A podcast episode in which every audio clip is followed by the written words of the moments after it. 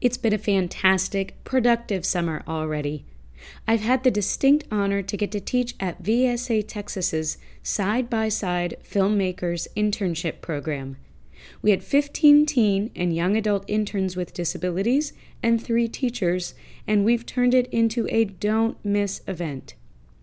Johnny Villarreal, who runs the Edge of Imagination station, worked with his interns on a stop motion animation piece. Aaron Weiss of One Story Productions and Stephen Sprague worked on a short documentary film, and I, from Storyminders, created a comedy horror piece with my interns. That's right, this would be my second film to work on with young adults with disabilities that's a comedy horror. This one, however, does not involve cats. Can you believe I was involved in a film without cats? You just never know. Either way, the interns themselves and their creative work are incredibly delightful. Because the interns have disabilities, we started off the week by mentioning a few accomplished disabled filmmakers. After all, this isn't summer camp. An internship is about job training.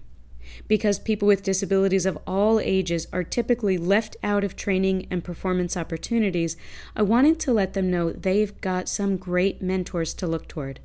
I mentioned just a few Jenni Gold of Cinemability, Nico von Glasow of No Body's Perfect, and Jade Bryan of The Shattered Mind. Also, in case you didn't know, moving pictures? Invented by a guy with disabilities from severe TBI. Edward Muybridge, after developing double vision, an extreme personality change, and other effects of brain injury, went on to invent the electronic shutter, capture horses running, and present them in moving pictures, and create the Zoopraxiscope, a movie presentation technology that came even before we had film for photographs and movies. This was in the late 1800s. Yes, go Team Disability, go, go, go. It's not important to me what labels people use for themselves or how much of a part disability plays in their lives or identities. What's important to me is that we don't hide disability from our culture's narratives.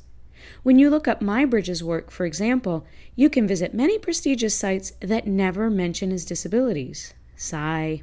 But anyway, me and Edward, we both became filmmakers after TBI. Very cool. Now, let's see the very fine work developed by our interns, many of whom had not worked in film before. Please come to the Side by Side Filmmakers Showcase to see the fine work these young interns developed in only two, that's right, two weeks.